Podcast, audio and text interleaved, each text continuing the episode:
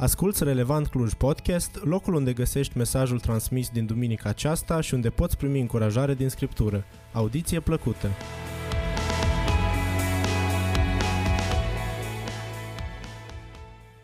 Intrăm în perioada sărbătorii. De fapt, toată luna decembrie este o perioadă a sărbătorii, a sărbătorii nașterii Domnului Iisus Hristos și uh, unii deja au început să predice despre sărbătoarea asta, despre Crăciun. Uh, probabil că unii se bucură să audă predici despre Crăciun, dar vă spun că nu e chiar așa simplu să predici despre Crăciun. De ce? Ai câteva texte în Biblie și oamenii vin și spun, a, mai auzit chestia aia cu magii, a, și aia cu păstori, eu știu, și cu Simeon și cu Ana și uh, textele deja se cam restrâng și nu prea știi ce să, uh, ce să spui ce oamenii n-au auzit. Nu vreau să vă spun astăzi ceva ce n-ați auzit, dar vreau să vă spun ceva ce Dumnezeu vrea să ne comunice și mie și ție deopotrivă. Și vreau să încep cu câteva întrebări.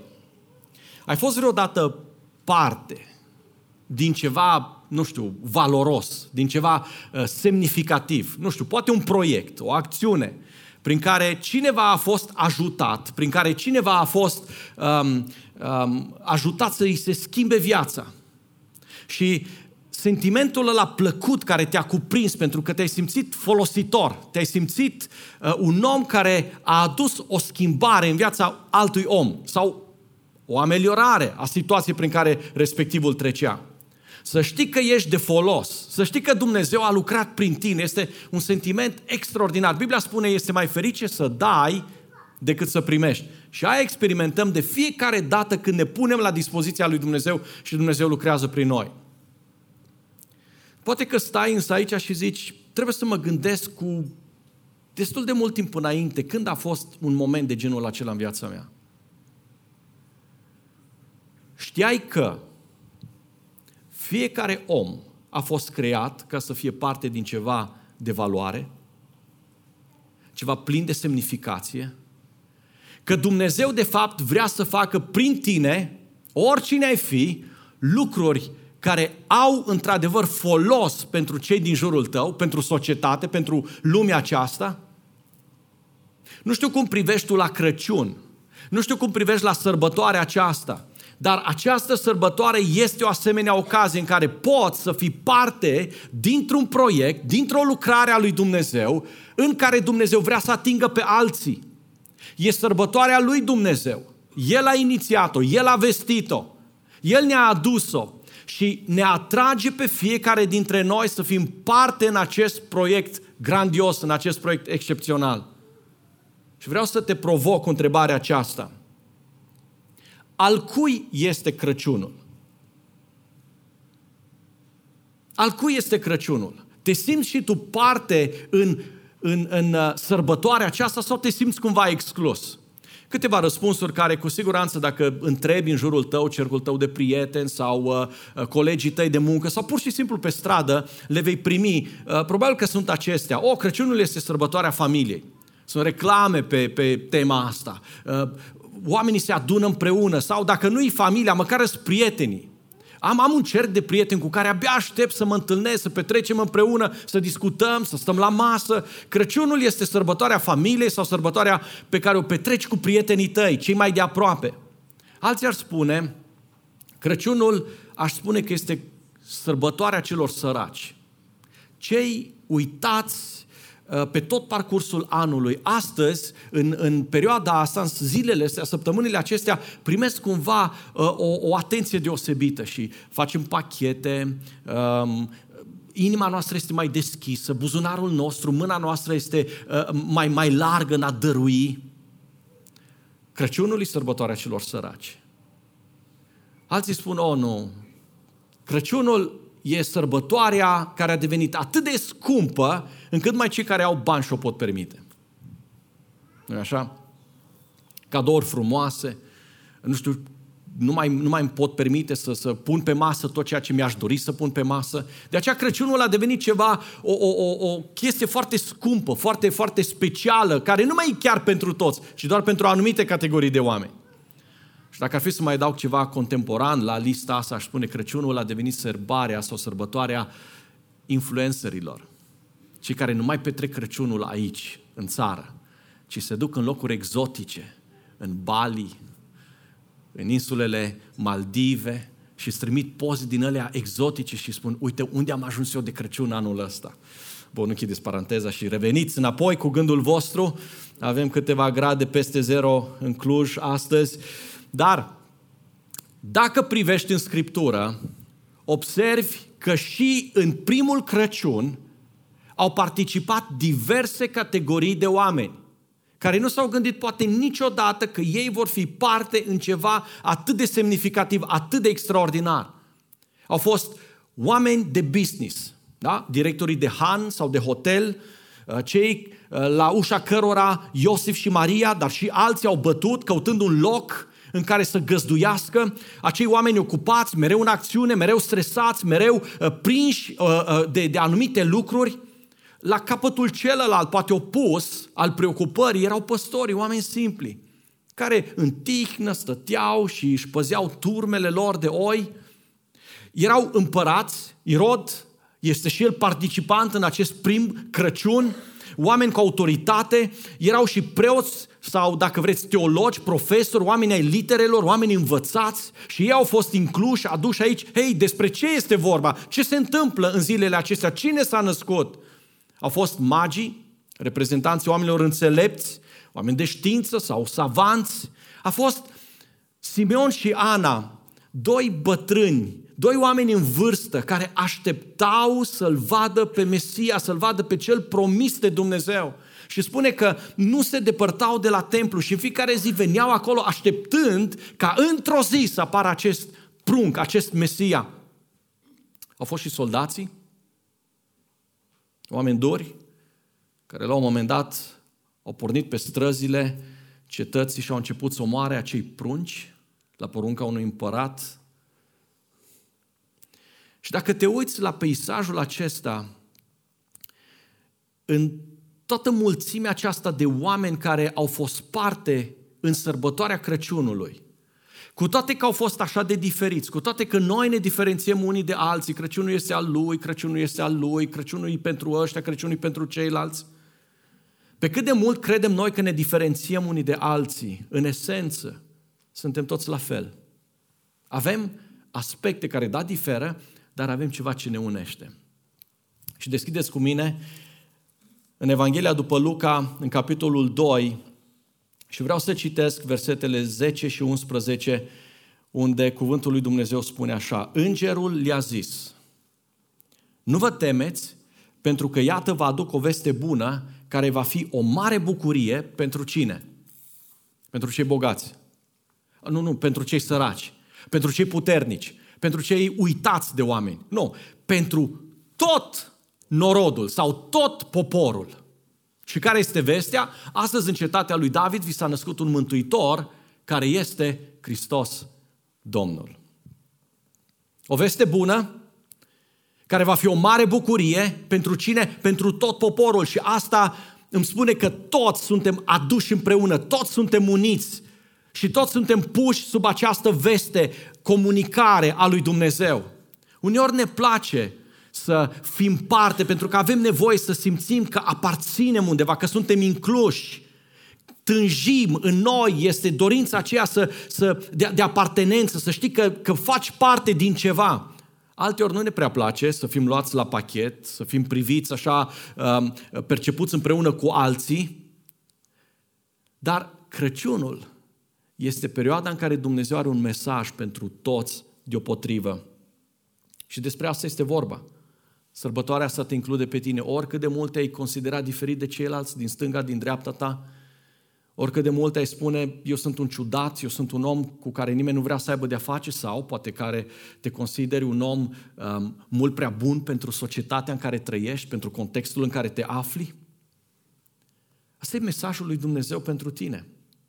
De aceea, de ce să crezi că sărbătoarea asta are de-a face cu tine? Și să nu treci pe lângă ea spunând că știi, asta nu-i pentru mine. Am consumat așa de mult Crăciun încât nu mai este nimic deosebit, nu mai este nimic să mă atragă. Sau poate te uiți și spui că eu n-am acces la sărbătoarea asta. De ce să crezi că sărbătoarea asta are de-a face cu tine? Pentru că Dumnezeu spune, am o veste, am să-ți comunic ceva, care e pentru tot poporul. E și pentru tine, indiferent unde te-ai afla. e și pentru tine.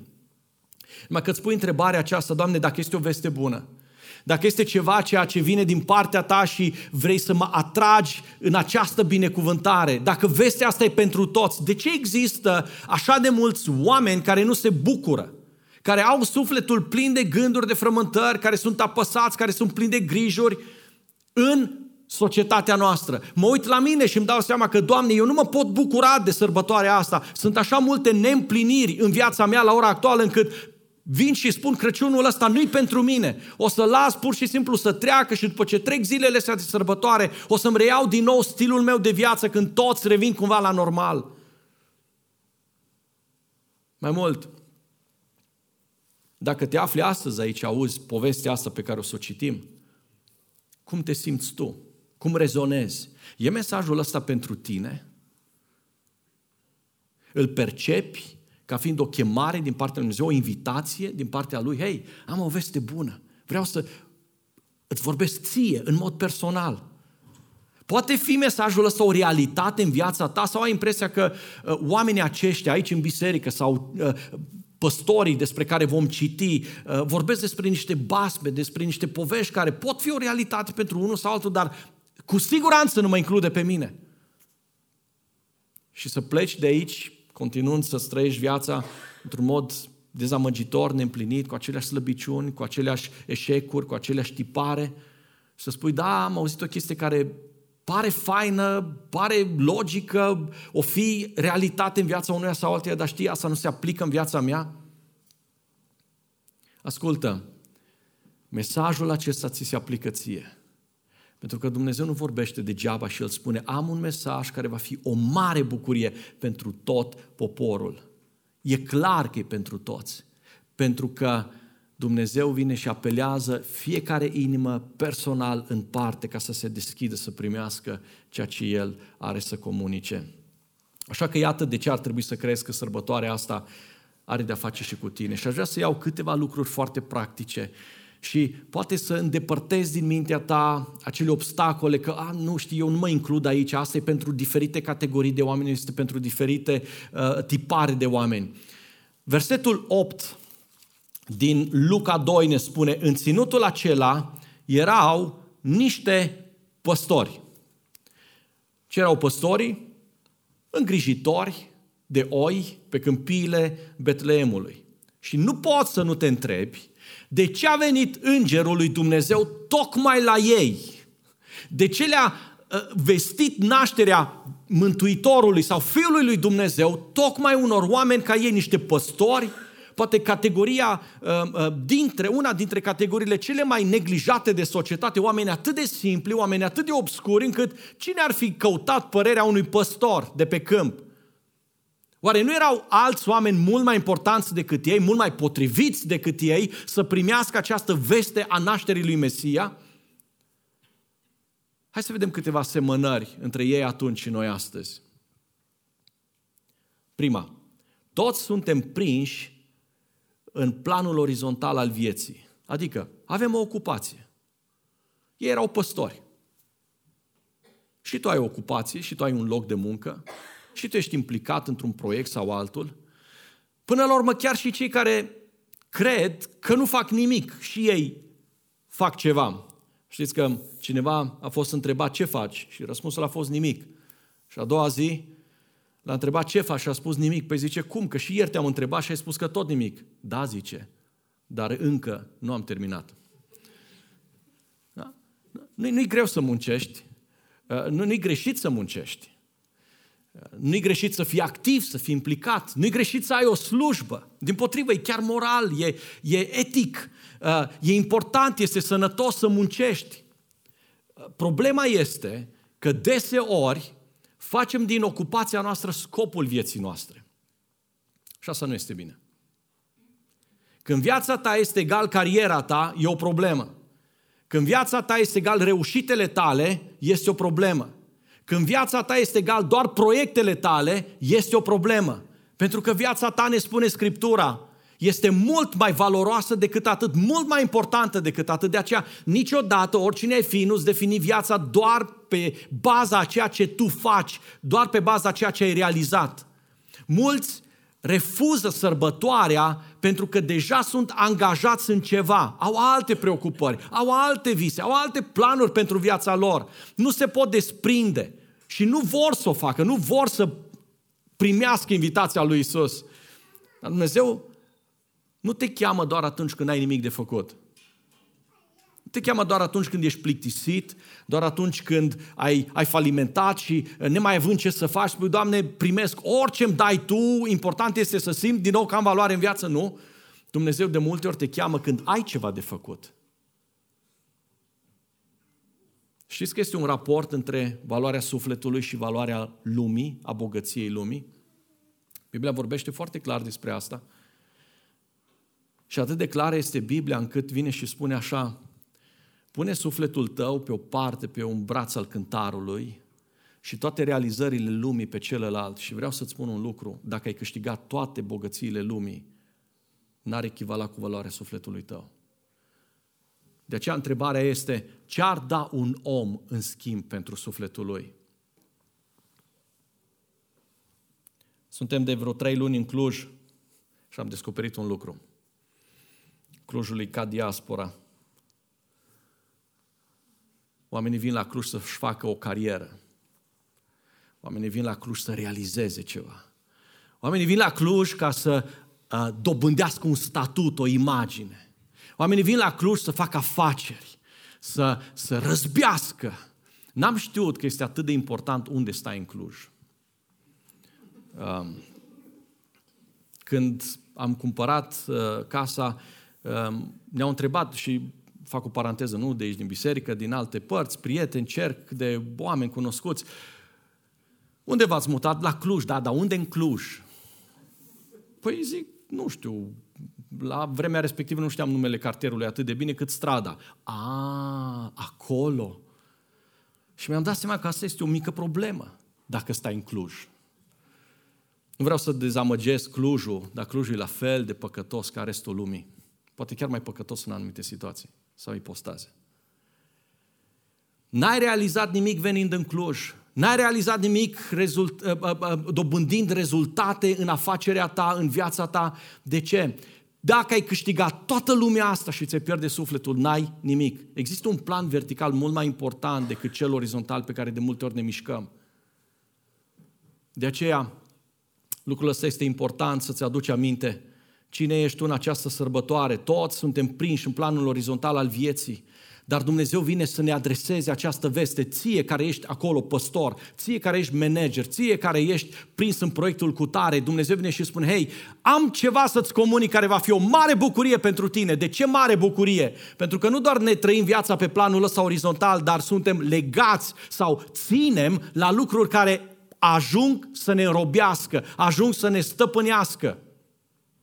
Erau niște păstori și te întreb, bun, dar care-i, ce, ce semnifică? De ce e așa de important că erau niște păstori? Poate pentru noi astăzi ideea asta nu mai comunică mult, dar pentru ei atunci era extrem de important. Mesajul era cât se poate de clar. Erau câmpiile Betlehemului și cel mai probabil oamenii aceștia păstoreau sau păzeau turmele templului sau de la templu. De ce? Pentru că miei erau sacrificați în ritualul acela de jertfă care intermedia prezența omului sau intrarea omului în prezența lui Dumnezeu. Nu puteai să te duci la templu, nu puteai să te închini lui Dumnezeu fără să aduci o jertfă. Și de Paște, istoricul Iosefus ne spune că aproximativ două sute cincizeci de mii de miei erau sacrificați. două sute cincizeci de mii, o întreagă industrie. Iisus însă vine să aducă eliberare și vine și spune, hei, eu văd unde te afli, eu văd cu ce te ocupi, eu văd ce încerci tu prin lucrurile acestea și vreau să-ți spun că ai nevoie de eliberare, că lucrurile acestea niciodată nu o să-ți poată aduce împlinirea sufletului tău. De aceea vreau să te scot de acolo, vreau să te eliberez de acolo. Și Iisus vine să plătească prețul pentru vina ta, pentru vina mea, ca să nu mai trebuiască să intru în acel sistem greoi prin care să-mi câștig cumva prezența lui Dumnezeu, atenția lui Dumnezeu în viața mea. Dar atenție, moartea lui pe cruce nu înlocuiește mielul acela, ci moartea lui pe cruce te înlocuia pe tine și pe mine. Iisus n-a venit să înlocuiască un miel, Iisus a venit să înlocuiască viața ta acolo, pe cruce. Pentru că plata păcatului este moartea, spune Scriptura, dar darul fără plata lui Dumnezeu este viața veșnică în Iisus Hristos. Câte lucruri oare nu păstrăm noi astăzi, la care ținem? Dar sunt lucruri care nu împlinesc, care n-aduc viață, care n-aduc fericire, care n-aduc eliberare, dimpotrivă, ne împovărează. Și ne dedicăm lor atât de mult, ne dăm timpul nostru, ne dăm energia noastră, ne dăm puterea noastră, ca în final să descoperim că ele n-au adus deloc împlinire, ci doar au furat sufletul nostru, l-au golit de liniște, de speranță. O, țin la religia mea, țin la, la concepția mea, țin la eticheta mea, țin la moralitatea mea, țin la imaginea pe care mi-am creat-o. Toate lucruri pe care le aduc înaintea lui Dumnezeu ca niște fapte, ca niște rezultate pe care eu le-am obținut, și Dumnezeu ar trebui să se uite la ele și să spună: extraordinar de credincios, ți-ai câștigat mântuirea. Te consideri bun? De ce crezi că ești bun? Asta este o atitudine atât de periculoasă și o vedem exact în, în uh, istoria tânărului bogat care vine înaintea Domnului Iisus și spune: bunele învățător. De ce bunele învățător? Pentru că și el se considera bun. Și îl numește bun pe Iisus, ca și Iisus la rândul lui să se uite și să spună: oh, stai un pic, dar și tu ești bun, ești grozav, uite, de tânăr ai păzit toate legile astea, n-ai, n-ai, n-ai greșeală, ești un om care ești preocupat de viața veșnică, te interesează, ești în căutare, ești moral, ești, ești văzut bine în societate, măi, tu ai rezultate extraordinar de bune. O atitudine periculoasă. De ce? Pentru că într-un final tânărul ăsta pleacă din prezența lui Dumnezeu cum? Nemântuit, trist, apăsat, la fel de gol, pentru că toate realizările lui nu i-au adus împlinire. Și întrebarea este: ce te leagă pe tine astăzi? Care sunt lucrurile alea care te înrobesc? Meseria ta? Cariera ta? Planurile tale? Visele tale? Realizările tale? Nu poți să nu te întrebi ce i-a determinat pe păstorii aceștia ca dintr-o dată să-și lase turmele acolo, un bun atât de important pentru ei, pentru că Paștele stătea înainte și erau datori să livreze acei miei. Ce i-au făcut dintr-o dată să spună: nu ne mai interesează nimic, ne interesează această veste bună? Păstorii au înțeles că este ceva mai bun, că vestea aceasta chiar aduce ceva, ceea ce ei nu au. Speranța aceea, credința aceea că există un Mântuitor care va șterge odată pentru totdeauna păcatul din lumea aceasta și din viața lor. Și că și-au lăsat turmele pe câmp.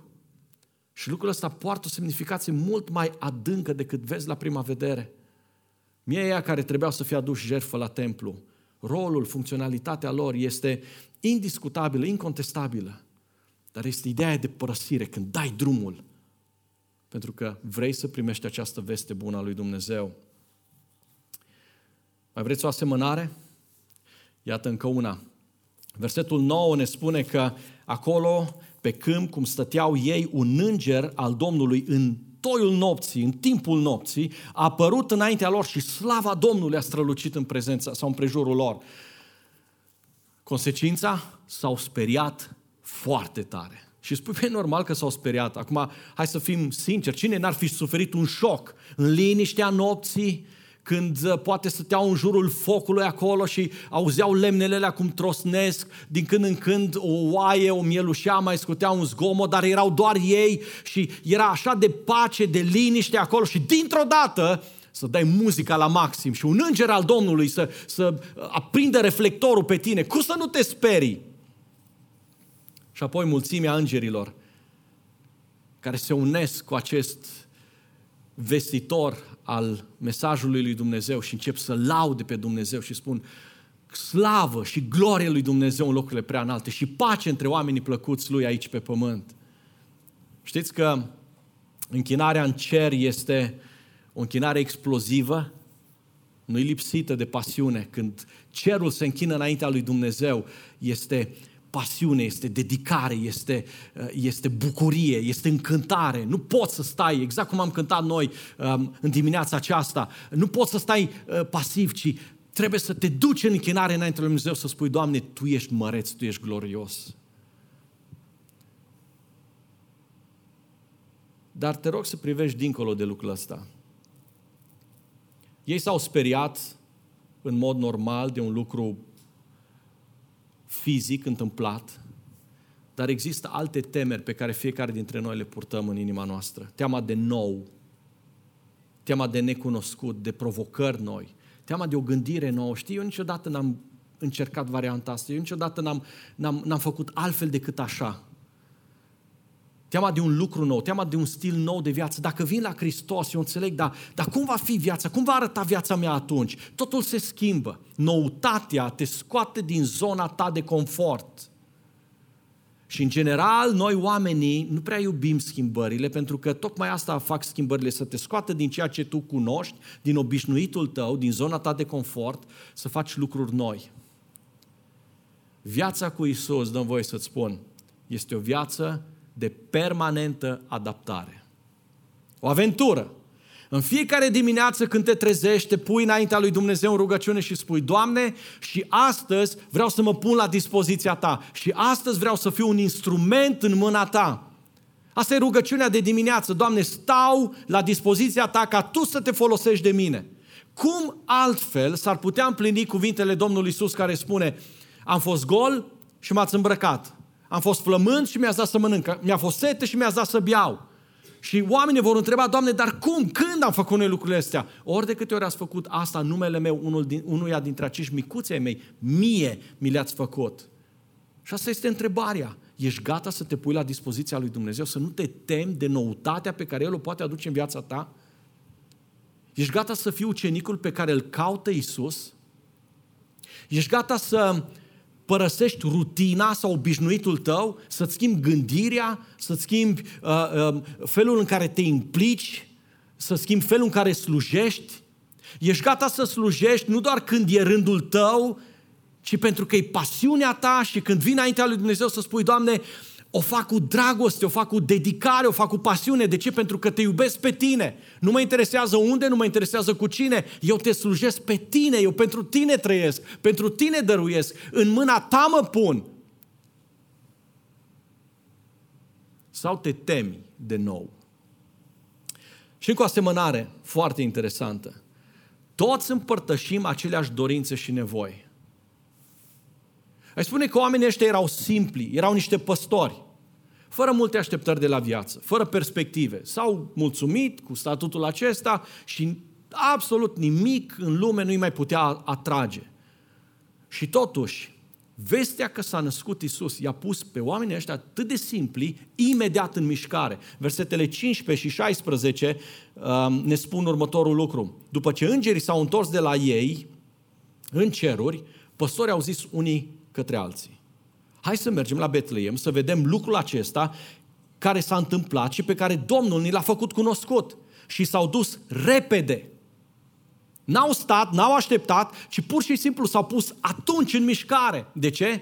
Pentru că fiecare dintre noi, indiferent de partidele și de compartimentele în care noi ne împărțim, avem aceleași dorințe și aceleași nevoi. Înaintea lui Dumnezeu nu există regi și păstori, ci există suflete care au nevoie de intervenția lui Dumnezeu pentru mântuire. Fiecare om are întipărit în sufletul lui, în interiorul lui, această nevoie după Dumnezeu. De aceea mulți traducem nevoia aceasta cu dorința de a fi împlinit și căutăm, fugim în lumea asta, să căutăm, să ne, să ne, să ne oferim lucruri, situații, succese, realizări care să ne satisfacă această sete, să ne împlinească. Până când Dumnezeu nu vine în viața omului, asta rămâne neîmplinită. Și știi despre ce vorbesc. Casa în care stai și ai zis: oh, dacă o să am o casă, o să fiu cel mai fericit om. Dar acum stai în casă și încă lipsește ceva. Mașina care o conduci, slujba pe care o ai, relațiile, toate sunt bune, toate sunt faine, toate uh, aduc o oarecare brumă de mulțumire. Dar împlinirea sufletului nu se câștigă niciodată și nu se satisface niciodată cu astfel de lucruri. Și noi, ca și ei, atunci suntem la fel. Căutăm să aducem în viața noastră tot felul de lucruri, tot felul de realizări, dar fără ca Dumnezeu să vină, să intervină în dreptul tău și să spună: hei, eu am o veste bună care va fi o mare bucurie pentru tine, pentru sufletul tău. Marea problemă a societății noastre astăzi este imaginea aceea a perfecțiunii pe care încercăm să ne-o creăm. Nu putem în mod real, cel puțin în mod prefăcut, de fațadă. Instagramul, Facebook-ul și toate celelalte rețele de socializare, acolo unde fiecare înscenăm viața așa cum credem noi că am dorit să arate viața noastră. Cel mai fain, cel mai frumos, crezând că asta aduce împlinire, crezând că asta aduce într-adevăr aprecierea celor din jur. Imaginea Crăciunului pe care o avem astăzi este exact sub stereotipul acesta. Lumini, cadouri, zâmbete, dar când te duci la primul Crăciun, vezi exact opusul. Vezi un staul, vezi o iesle, vezi condițiile de acolo, vezi respingerea, durerea, călătoria pe care Iosif și Maria au trebuit să o facă. Toate echivalează cu acea imperfecțiune în ochii noștri. Cumva neîmplinire și spui, cine s-ar putea bucura în contextul acesta? Nu îndeplinesc standardul societății noastre, a dorințelor mele, a, a, a rațiunii mele. Dar acolo, în primul Crăciun, Iosif, Maria, magii, păstorii au găsit ceea ce sufletul lor avea nevoie și lucrul după care tângea atât de mult, acea împlinire pe care doar Dumnezeu poate da. Dacă faci un pas înapoi și privești întreaga imagine, cu cât vezi mai multe detalii imperfecte în ochii noștri, dar adunate de Dumnezeu și puse împreună, așezate acolo în planul Lui, îți dai seama ce mare este Dumnezeul acesta. Și te uiți la imaginea aia perfectă care în final rezultă și spui, Doamne, câtă înțelepciune! Toate se așează și îmi dau imaginea aceea împlinirii pe care Tu vrei să o aduci în viața mea.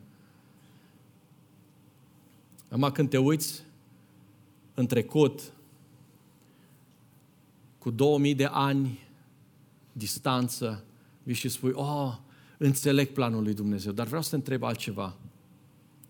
Dacă tu ai fi fost Maria sau Iosif sau unul dintre păstorii ăștia, sau Irod, sau unul dintre preoți sau magi, cum ai fi reacționat la mulțimea aceasta de amănunte care pentru tine la momentul respectiv erau atât de imperfecte? Nu se poate ca Fiul lui Dumnezeu să vină în acele condiții, în acel context.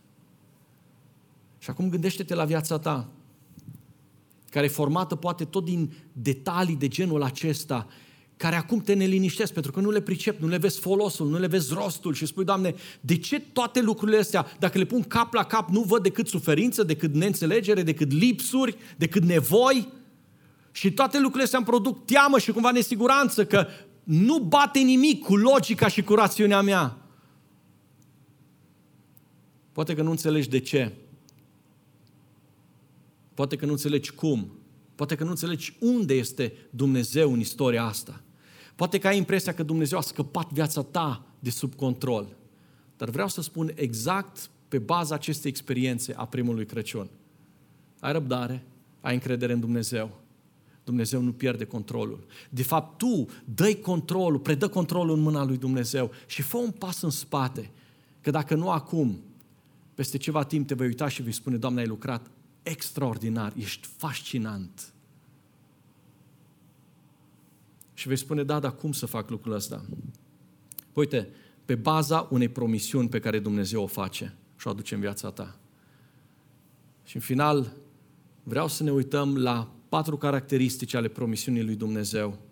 Pentru că aici în versetul unsprezece, Dumnezeu își trimite mesagerul și spune, du-te, spune promisiunea asta.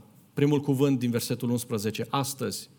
Astăzi în cetatea lui David vi s-a născut un mântuitor care este Hristos Domnul. Astăzi, când? Promisiunea lui Dumnezeu este valabilă acum. Acum.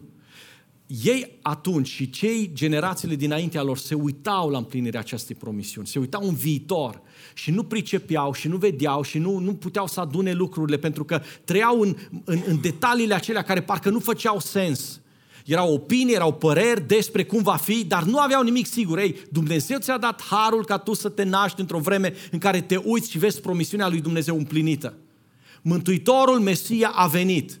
Noi ne uităm astăzi în trecut să vedem lucrul acesta și spunem, Doamne, ce măreț ai fost, ce Dumnezeu perfect. Promisiunea lui Dumnezeu este valabilă acum. Așteptarea a luat sfârșit. Dumnezeu deja a împlinit tot ceea ce a promis că va face ca omul să fie mântuit. Și asta este oferta pe care El ți-o face. Astăzi, oricine va chema numele Domnului va fi mântuit. Romani, capitolul zece, versetul treisprezece. Ce trebuie să faci?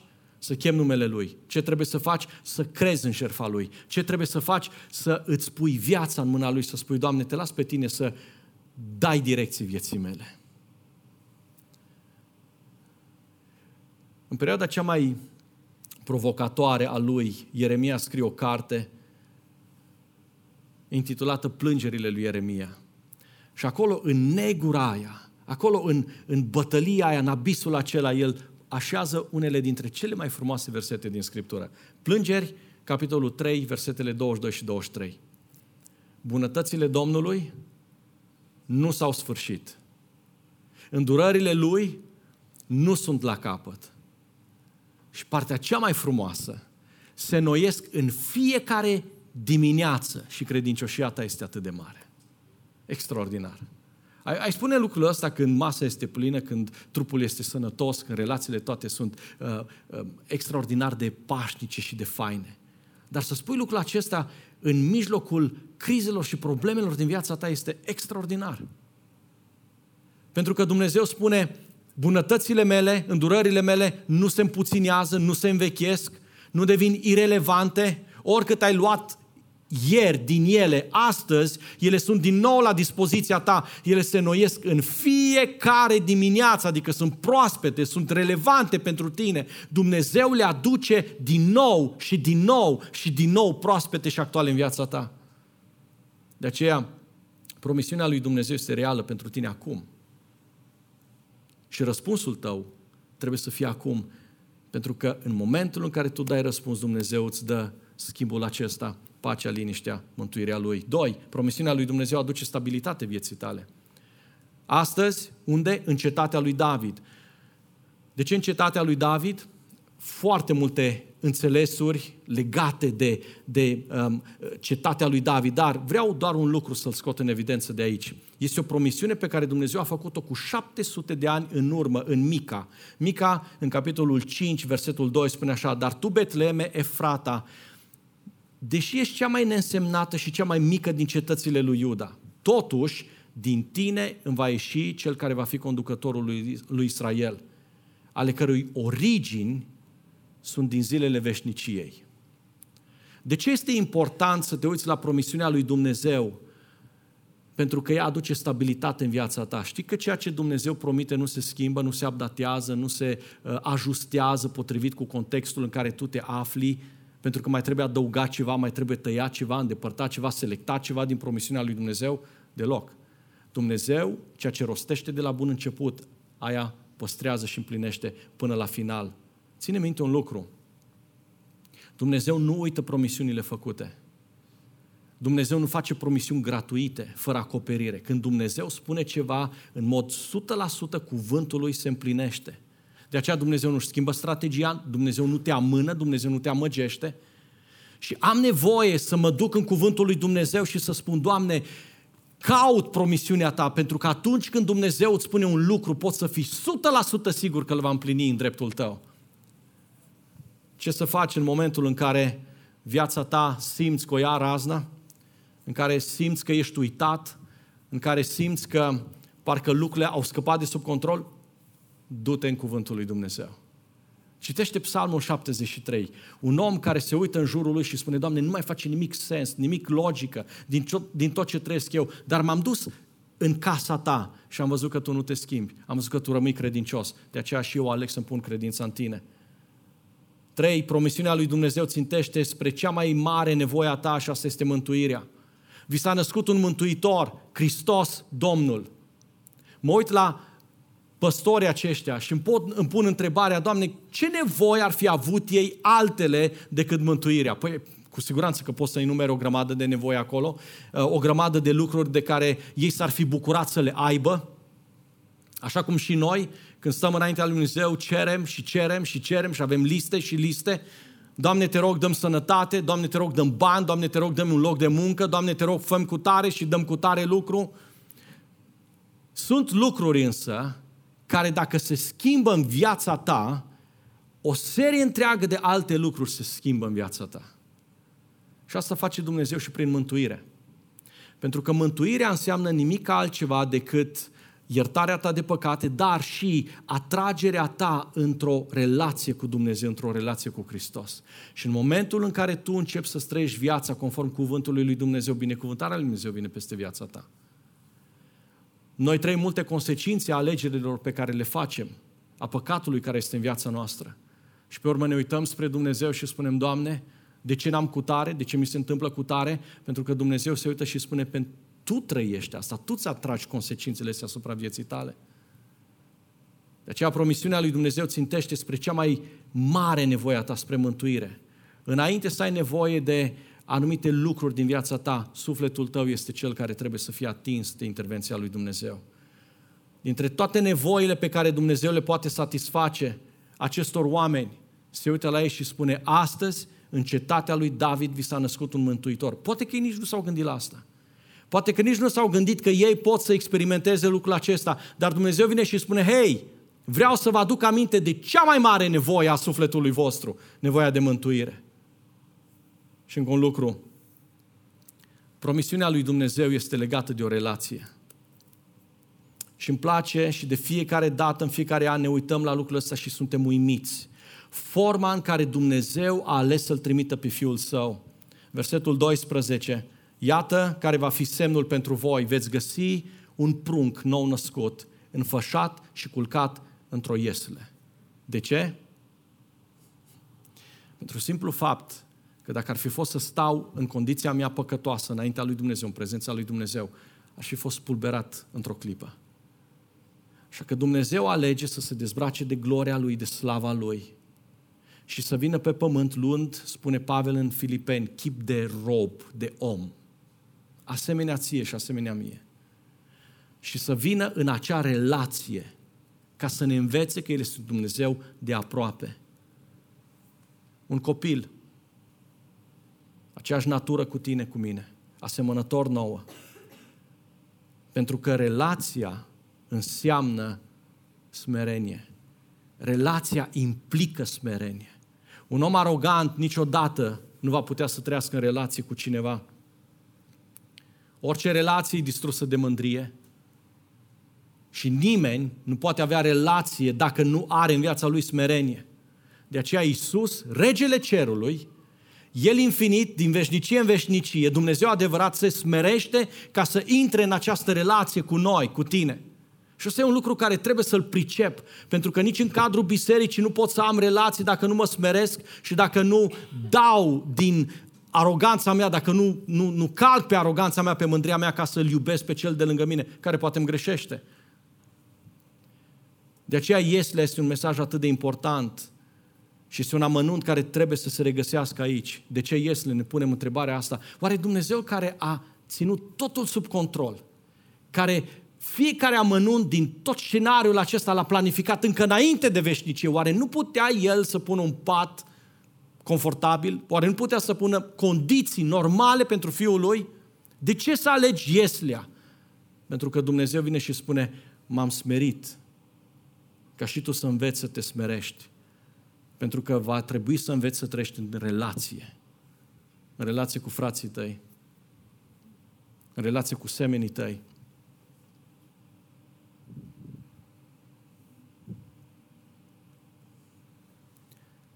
Cu ce gând pleci? Vreau să te las cu o provocare. Tu te spune povestea ta. Uh, nu știu cum te-ai gândit să petreci Crăciunul anul acesta. Uh, nu știu cum te-ai gândit că uh, vei face cu masă, invitați, uh, Nu știu cum te-ai gândit că te vei simți mai bine anul acesta. Nu știu dacă te-ai gândit că vei fi la fel cum ai fost anul trecut, acum cinci ani, pentru că la biserică se va cânta un concert de colinde, vei mai citi odată textele acestea, vei mai face un cadou. Nu știu dacă ți-ai aranjat deja în mintea ta ce înseamnă Crăciunul pentru anul două mii douăzeci și doi. Dar aș vrea să te provoc un lucru.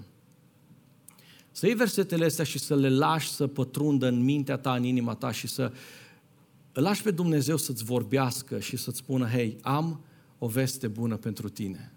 Spui, da, Doamne, dar eu sunt deja în legământ cu tine, deja cunosc lucrul acesta. E ok, foarte bine, bucură-te de lucrul ăsta, dar ia vestea asta. Și fă ce au făcut păstorii la un moment dat. S-au dus. De ce e important mesajul lor? Mesajul lor e important, mesajul magilor este important, pentru că venim diferiți din mai multe perspective, dar fiecare are un puzzle, o bucată din imaginea asta, ce înseamnă dragostea lui Dumnezeu. De aceea vreau să te provoc, du-te și spune povestea ta. Cum te-ai întâlnit tu cu Iisus? Ce a însemnat nașterea Lui pentru tine? Ce a însemnat venirea Lui, vestea Lui, că te iubește, că te dorește? Du-te, spune-o cuiva, unui prieten de-al tău, du-te, spune-o cuiva de la locul tău de muncă. Du-te, spune-i, Dumnezeu are un mesaj prin care vrea să te binecuvinteze și vrea să-ți dea viață. Și aș vrea să încheiem dimineața aceasta exact cu provocarea asta în rugăciune. Și aș vrea să te provoc să stai tu în prezența lui Dumnezeu. Să-i spui tu lui Dumnezeu, Doamne, Tu ai venit din cer ca să-mi dai viață mie. Tu ai venit din cer pentru că păcatul meu mă împiedica să mă apropiu de Tine. Tu ai venit din cer ca să mă atragi înspre Tine. Și mi-ai spus că ai o veste bună. Doamne, vestea asta bună vreau să o dau celor de lângă mine.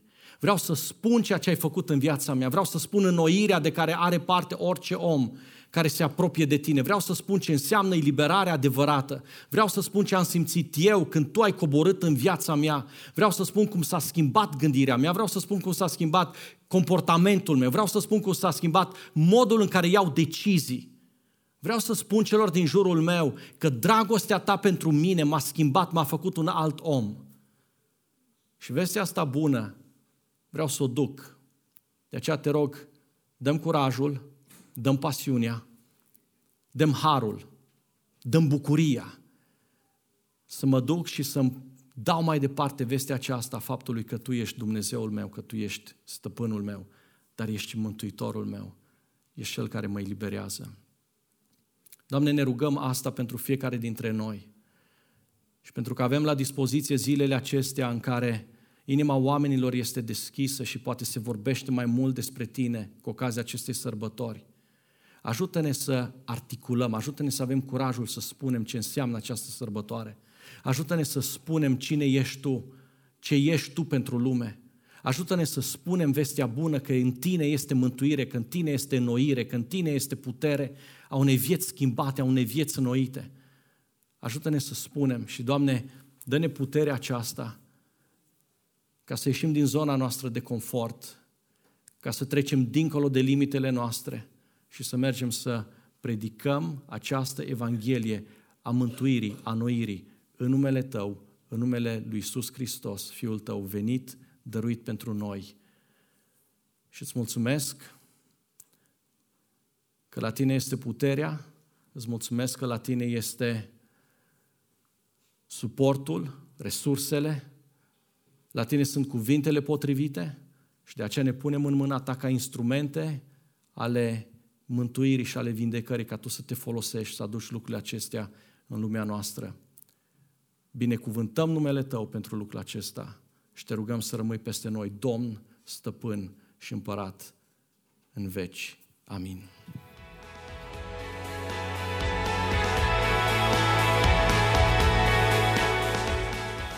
Mulțumim că ai ascultat acest mesaj. Nu uita să ne urmărești și pe platformele noastre de Facebook și Instagram.